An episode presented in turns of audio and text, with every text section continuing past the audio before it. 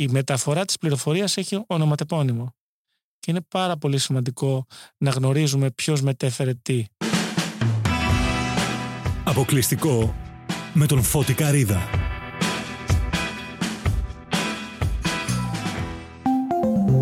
Streamy.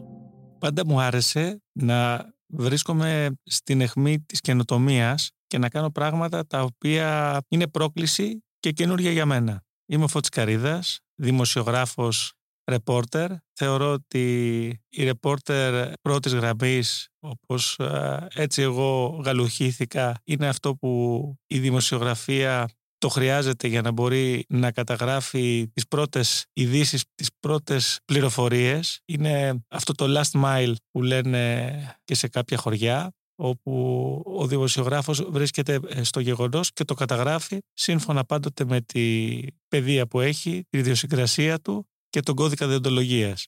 Το podcast αυτό θα λέγεται αποκλειστικό. Βγαλμένο μέσα από το κυνήγι της είδησης είναι αυτό το όνομα. Βγαλμένο μέσα από αποκλειστικά ρεπορτάζ που είχα την τιμή να καταγράψω. Προσαρμοσμένο όμως ε, σε μια νέα πραγματικότητα όπου η καταγραφή της είδησης δεν γίνεται μόνο με τα παραδοσιακά μέσα αλλά χρησιμοποιούνται πια καινούργια μέσα που η τεχνολογία έδωσε σε όλους. Ξαφνικά άνθρωποι οι οποίοι μπορεί να μην έχουν ε, καμία σχέση με το ρεπορτάζ ή με την είδηση, χρησιμοποιώντας το κινητό τους τηλέφωνο, γίνονται στιγμιαίοι ρεπόρτερ πρώτης γραμμής. Μας μεταφέρουν εικόνες, μας μεταφέρουν ε, ειδήσεις και μέσα από ένα πραγματικά πολύπλοκο δίκτυο επεξεργάζονται και τα παραδοσιακά μέσα τις αναπαράγουν με τον ίδιο τρόπο που θα αναπαρήγαγαν μια αποκλειστική είδηση από έναν ε, ρεπόρτερ. Τελευταία ο πόλεμος στην Ουκρανία μας δείχνει ένα χειροπιαστό παράδειγμα αυτό το οποίο είπα προηγουμένως, το οποίο βέβαια θα το συζητήσουμε παρακάτω εκτενώς. Σε αυτό το podcast θα πούμε αρκετά πράγματα για την είδηση, για την ψεύτικη είδηση, για τα fake news. Θα δούμε με ποιον τρόπο αναπαράγονται ειδήσεις μέσα από τα social media, μέσα από μια νέα πραγματικότητα. Η δυνατότητα που σου δίνει η τεχνολογία του podcast, την οποία πραγματικά λάτρεψα από το πρώτο podcast που άκουσα, σου δίνει αυτή τη μαγεία του ραδιοφώνου, προσαρμοσμένο όμως σε κάτι πολύ πιο στοχευμένο, με τελείως διαφορετικό τρόπο γραμμένο και με τελείως διαφορετικό τρόπο υπομένο. Το ραδιόφωνο σαν ένα παραδοσιακό μέσο έχει αυτή τη μαγεία την οποία στη δίνει και το podcast, δηλαδή να μην ε, έχεις τις εικόνες, να τις φαντάζεσαι. Από την άλλη όμως είναι, το ραδιόφωνο έχει να κάνει με το τώρα, με το άμεσο. Το podcast είναι μια παρακαταθήκη στην οποία σε περιμένει εκεί όταν εσύ έχεις τη διάθεση, το χρόνο, έχεις μάλλον τις κατάλληλες συνθήκες για να ακούσεις κάτι που εσύ έχεις στοχεύσει ότι χρειάζεσαι. Λοιπόν, το σημερινό podcast θα έχει θέμα την πολεμική προπαγάνδα, τα fake news και θα βγει μέσα από μια βιωματική εμπειρία αφού το 1995, το καλοκαίρι του 1995, ήμουν στη Βοσνία, κάλυψα κάποια ενδιαφέροντα σημεία του πολέμου. Ο πόλεμος τότε βρισκόταν προς το τέλος του. Εγώ βρέθηκα στην Πανιαλούκα, βρέθηκα στην οροσυρά του Όζρεν και πέρασα και το Κόριουντορ από τη Νέα Σερβία, όπου πολλοί μπερδεύουν τον πόλεμο της Βοσνίας. Τότε η Νέα Σερβία δεν είχε πόλεμο ούτε αμερικανικούς βομβαρδισμούς. Ο εμφύλιος διεξαγόταν ε, στην πλευρά της ε, Βοσνίας Ερζεβοβίνης και τα πράγματα εκεί ήταν ε, αρκετά δύσκολα και για τους ελάχιστους δημοσιογράφους που βρισκόντουσαν στην περιοχή αλλά και για τους κατοίκους αφού είχαν δημιουργηθεί πάρα πολλοί θύλακες, υπήρχαν παραστρατιωτικές οργανώσεις, υπήρχε πολύ μένος και μίσος μεταξύ των δύο πλευρών οι οποίοι πολεμούσαν, όπου κάποια στιγμή υπήρχαν τρεις πλευρές αφού ήταν και οι Κροάτες στην όλη αυτή η ιστορία. Ο τρόπος λοιπόν τότε που μπορούσες να μεταδώσεις την είδηση ήταν τελείως διαφορετικός ή έπρεπε να καταγράψεις κάποια πράγματα τα οποία θα τα έφερνες αργότερα όταν επέστρεφες πίσω, πράγμα το οποίο έκανα εγώ σε εκείνη την ε, αποστολή, ή θα έπρεπε ε, μέσω κάποιου link να μπορέσεις να μεταφέρεις ζωντανή εικόνα από το τι συνέβαινε. Εδώ τώρα στην Ουκρανία βλέπουμε ότι τα πράγματα είναι τελείως διαφορετικά. Οι δημοσιογράφοι βρίσκονται τις περισσότερες φορές εγκλωβισμένοι και από τις δύο πλευρές και ίσως και οι δύο πλευρές να μην θέλουν την πληροφόρηση να είναι ακριβώς όπως τη βλέπει ένας δημοσιογράφος. Και μπορούμε να πούμε ότι αυτό το οποίο είπα και όλα στην αρχή ότι υπάρχουν ε, διαφορετικά μέσα. Ο καθένας μπορεί να γίνει ένας μικρός ρεπόρτερ στιγμιαίος ρεπόρτερ θα μπορούσαμε να πούμε με το κινητό του τηλέφωνο να βλέπουμε να έχουμε βομβαρδισμούς ή επίθεση σε κομβόι από τάγκς από τη μία ή από την άλλη πλευρά, χωρίς να γνωρίζουμε τα πραγματικά περιστατικά. Δηλαδή, είναι ένα κομμένο βίντεο το οποίο μας δείχνει μία στιγμή από την πολεμική επιχείρηση που μπορεί να έχει διεξαχθεί. Δεν ξέρουμε τι έχει γίνει πριν, τι γίνεται μετά. Και αυτός ο οποίος τράβηξε το βίντεο δεν μας λέει την ιστορία, δεν μας λέει το story που θα έλεγε ένας δημοσιογράφος, ο οποίος θα έλεγε ότι βρέθηκα, για παράδειγμα, την τάδε ώρα σε αυτό το σημείο. Μέχρι να πάω εκεί, αντιμετώπισα αυτά τα προβλήματα, μέτρησα τόσα τεθωρακισμένα, τόσους στρατιώτες, αυτοί ξεκίνησαν να, να ρίχνουν πρώτοι, οι άλλοι αντέδρασαν με αυτόν τον τρόπο. Τίποτα. Εμάς μας δίνουν ένα βίντεο και εμείς από αυτό το βίντεο βγάζουμε συμπεράσματα για αυτό το πράγμα. Μας έχει συμβεί πολλές φορές να βλέπουμε βίντεο τα οποία αν δεν μας τα εξηγήσει κάποιος, αν βάλουμε διαφορετική μουσική να μας δίνουν ένα διαφορετικό αποτέλεσμα. Το ίδιο λοιπόν συμβαίνει και σε αυτή την περίπτωση. Μας δείχνουν αυτή την εικόνα, χωρίς να γνωρίζουμε τίποτα περισσότερο. Αυτή είναι μια πραγματικά πολύ μεγάλη διαφορά για τον τρόπο που καταγράφεται ο πόλεμος και ξέρετε, οι ιστορικοί του μέλλοντος χρησιμοποιούν τις δημοσιογραφικές πηγές και τα καταγεγραμμένα γεγονότα των ε, δημοσιογράφων προκειμένου να γράψουν αργότερα την ιστορία. Είναι βασική πηγή η δημοσιογραφική δουλειά για τον ιστορικό του μέλλοντος. Άρα λοιπόν ο ιστορικός ο οποίος θα καταγράψει αυτή τη στιγμή τον πόλεμο στην Ουκρανία θα δυσκολευτεί να διασταυρώσει τις πηγές και να δει τι από αυτά αποτελεί προπαγάνδα, τι αποτελεί fake news και τι είναι πραγματικό περιστατικό. Εδώ θέλω να πω και κάτι άλλο το οποίο δεν ξέρω αν ε, έχει γίνει κατανοητό ότι οι σύγχρονοι πόλεμοι και λέμε συνέχεια για το παράδειγμα της Ουκρανίας γιατί οι πολεμικές επιχειρήσεις επηρεάζονται άμεσα από τον τρόπο με τον οποίο διεξάγεται η, η προπαγάνδα των ειδήσεων. Και θα το πω πάρα πολύ απλά. Φανταστείτε ότι εάν ε, η μία από τις δύο πλευρές στην προκειμένη περίπτωση η Ρωσία είναι η επιτιθέμενη, θα μπορούσε να βομβαρδίζει ανεξέλεγκτα περιοχές με αμάχους, τη φρενάρει όμως όταν αυτό το πράγμα σε live μεταδίδεται σε όλο τον κόσμο. Η κοινή γνώμη παγώνει όταν βλέπουμε να βομβαρδίζονται νοσοκομεία, παγώνει όταν βλέπει να σκοτώνονται παιδιά και γυναίκες, οι ηλικιωμένοι, οι άνθρωποι που έχουν κάποια αναπηρία και έτσι εκείνη την ώρα αναγκάζεται η άλλη πλευρά να σταματήσει τις πολεμικές επιχειρήσεις ή να επιλέξει να κάνει κάτι άλλο από το να βομβαρδίσει το συγκεκριμένο σημείο. Άρα μιλάμε για έναν πόλεμο που διεξάγεται με τελείως διαφορετικούς όρους. Διεξάγεται με, με όρους τους οποίους καλούμαστε εμείς σε αυτό τον σύγχρονο πληροφοριακό κόσμο να, το, να τον ερμηνεύσουμε. Βλέπουμε μεγάλα δίκτυα όπως είναι το BBC, το CNN να μεταδίδουν βιντεάκια τα οποία έχουν τραβήξει απλοί πολίτες ή ο στρατός και να το δέσουν με ένα ρεπορτάζ και με μια πληροφόρηση την οποία δεν μπορεί κανένας να πει ότι είναι απολύτως έγκυρη αφού δεν υπάρχει ένας επαγγελματίας δημοσιογράφος ο οποίος θα πάρει την ευθύνη, θα βάλει το όνομά του κάτω από αυτά τα βιντεάκια τα οποία μας έρχονται.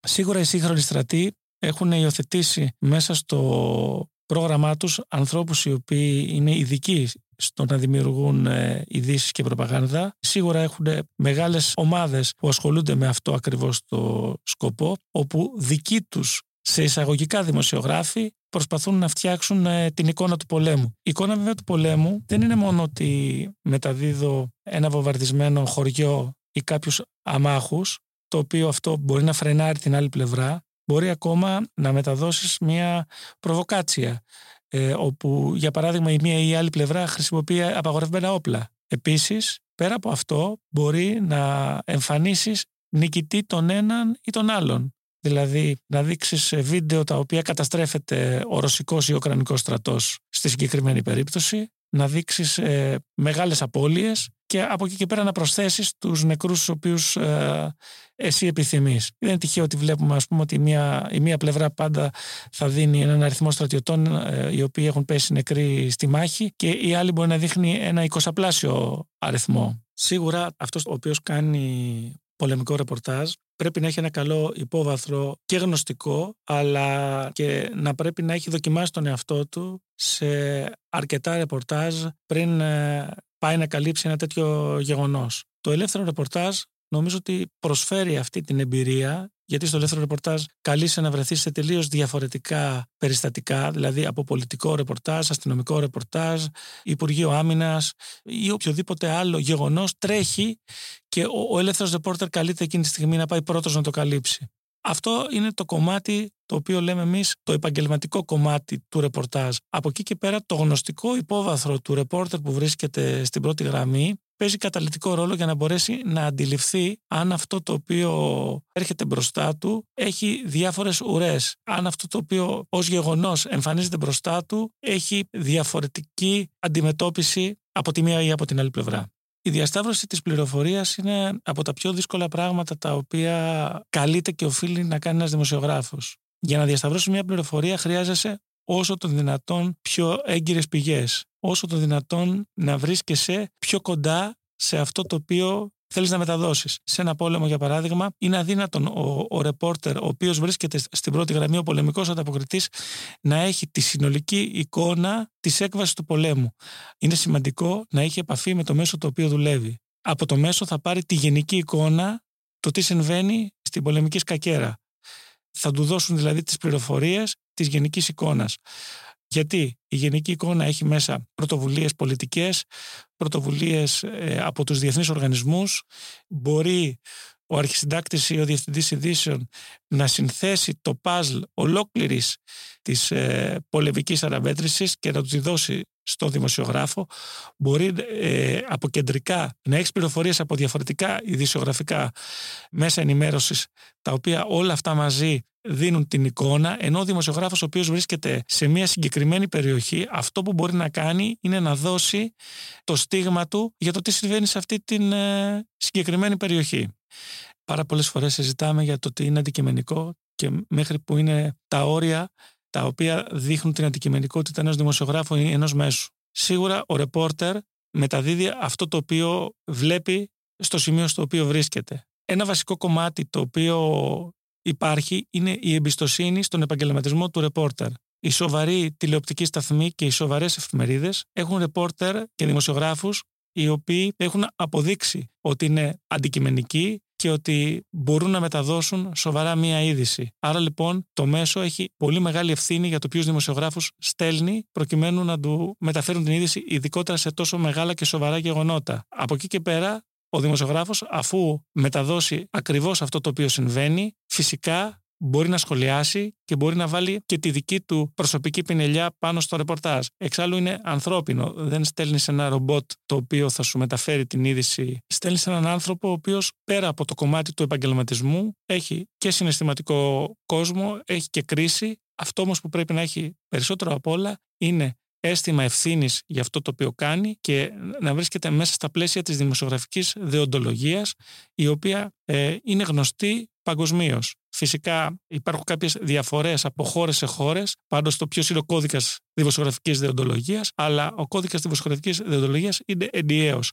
Όλοι ξέρουμε ποιο είναι το σωστό, όλοι ξέρουμε ότι πρέπει να μεταδίδουμε την αλήθεια, χωρίς να έχουμε επιρροές από διαφορετικά κέντρα όταν ε, μιλάμε για την είδηση. Ο πόλεμος στην Ουκρανία ήταν ένα ξαφνικό γεγονός στο οποίο παρόλο που αυτοί οι οποίοι βρισκόντουσαν σε διεθνείς οργανισμούς είχαν αρχίσει να αντιλαμβάνονται ότι εκεί τα πράγματα άρχισαν να, να δυσκολεύουν και σύμφωνα με πληροφορίες που εγώ τουλάχιστον προσωπικά έχω από ανθρώπους οι οποίοι δουλεύουν σε διεθνείς οργανισμούς μου είπαν ότι είχαν αντιληφθεί αρκετές εβδομάδες πριν ότι κάτι συμβαίνει και γι' αυτό άρχισαν να προετοιμάζονται. Οι δημοσιογράφοι γενικότερα νομίζω ότι δεν ήταν αρκετά προετοιμασμένοι ότι θα ξεσπάσει αυτός ο πόλεμος και γι' αυτό και αν παρατηρήσουμε δεν ήταν ήδη εκεί όταν ξέσπασε ο πόλεμος. Ε, συνήθως όταν είσαι προετοιμασμένος για κάτι τέτοιο, έχεις στείλει ήδη τους ανταποκριτές σου και είναι έτοιμοι στο σημείο. Έστειλαν εκ των υστέρων δημοσιογράφους. Πολλοί από αυτούς εγκλωβίστηκαν σε συγκεκριμένα κτίρια σε πόλεις. Δεν είχαν ελευθερία να κινηθούν όπως έπρεπε να κινηθούν. Και βέβαια να πούμε ότι υπάρχουν ελάχιστοι δημοσιογράφοι από την πλευρά τη ρωσική. Ενώ υπάρχουν πάρα πολλοί δημοσιογράφοι οι οποίοι βρίσκονται από την πλευρά των Ουκρανών, ελάχιστοι καλύπτουν τον πόλεμο από την πλευρά των Ρώσων. Άρα λοιπόν εδώ καταλαβαίνουμε ότι από μόνο του υπάρχει ένα μεγάλο κόλλημα στην ελευθερία ε, δράσης των δημοσιογράφων. Για πρώτη φορά στην ιστορία, τα τελευταία χρόνια, υπάρχει μια πολύ μεγάλη διάδραση της κοινής γνώμης με τα μίντια και τα μέσα. Πάντοτε φυσικά υπήρχε μια μέτρηση στο τι αρέσει στην κοινή γνώμη. Αυτό φαινόταν από τον τρόπο με τον οποίο παρακολουθούσαν τις κυκλοφορίες των εφημερίδων και με αυτόν τον τρόπο βγαίνει και αυτό που λέμε το πρώτο θέμα στην εφημερίδα ή τα δεύτερα θέματα ανάλογα με το τι ενδιαφέρει τον κόσμο και έτσι υπήρχε μια διάδραση στο ότι αγοράζω αυτήν την εφημερίδα ή δεν την αγοράζω. Στη συνέχεια, αυτό έγινε με τις μετρήσεις του ραδιοφώνου για τους ακροατές ή τις τηλεοπτικές μετρήσεις για το ποιος βλέπει την τάδε εκπομπή ή ποιος βλέπει την τάδε είδηση. Άρα λοιπόν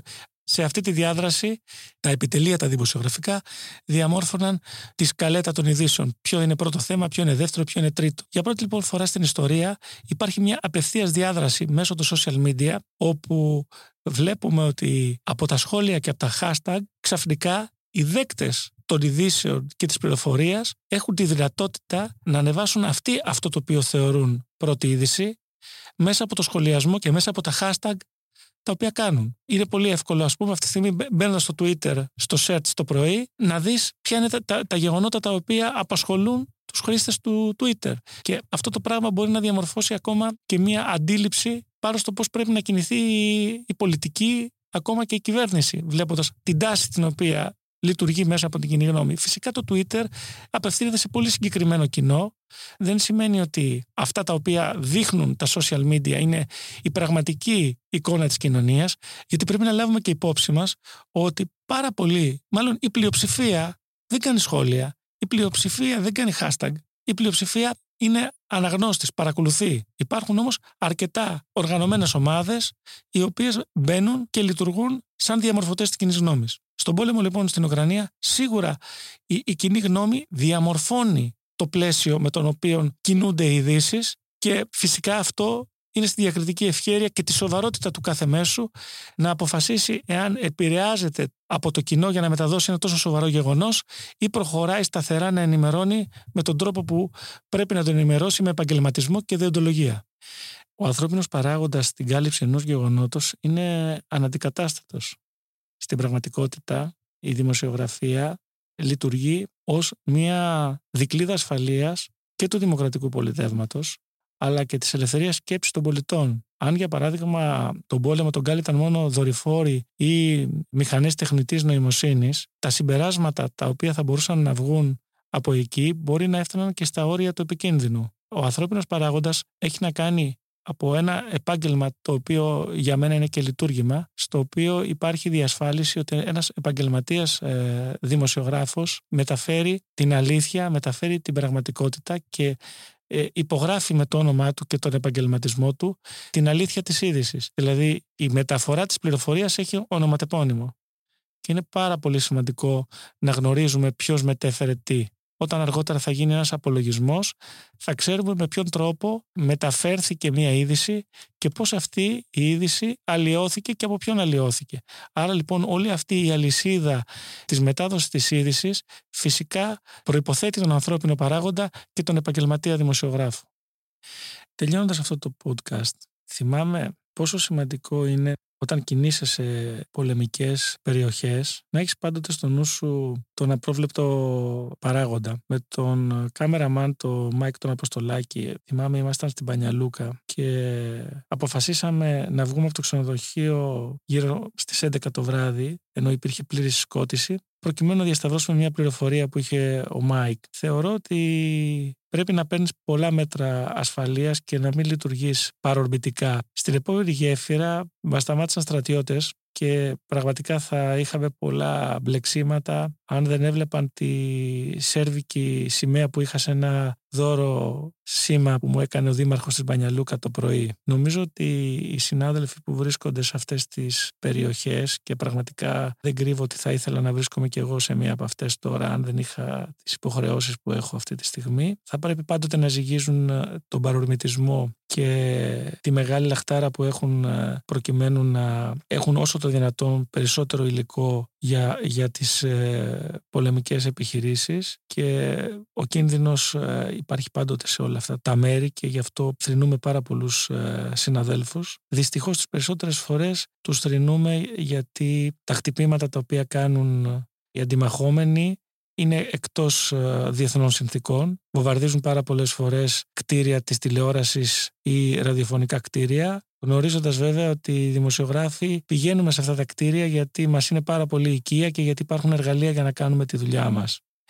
Με αυτό το podcast προσπαθήσαμε να δώσουμε έτσι μια σύντομη εμπειρία για το πώς ε, λειτουργούν τα fake news και η προπαγάνδα στις πολεμικές αναμετρήσεις και πώς ε, οι συνάδελφοι δημοσιογράφοι προσπαθούν κάτω από πολλές και αντίξωες συνθήκες να κάνουν ε, το λειτουργήμά τους ε, όσο καλύτερα μπορούν δίνοντας αυτό που πραγματικά χρειάζεται η κοινωνία μας, την πραγματική πληροφόρηση γιατί η πραγματική πληροφόρηση είναι η διασφάλιση ότι ζούμε σε ελεύθερες δημοκρατικές κοινωνίες όπου σκεπτόμενοι άνθρωποι μπορούν να βάζουν τέλος στους πολέμους αλλά και να προσπαθούν να μην δημιουργούνται τέτοιου είδους αναμετρήσεις και αυτό το καταφέρνουν πιέζοντας τις ηγεσίες τους ώστε να μην ε, προχωρούν σε ακραίες συμπεριφορές και λύσεις.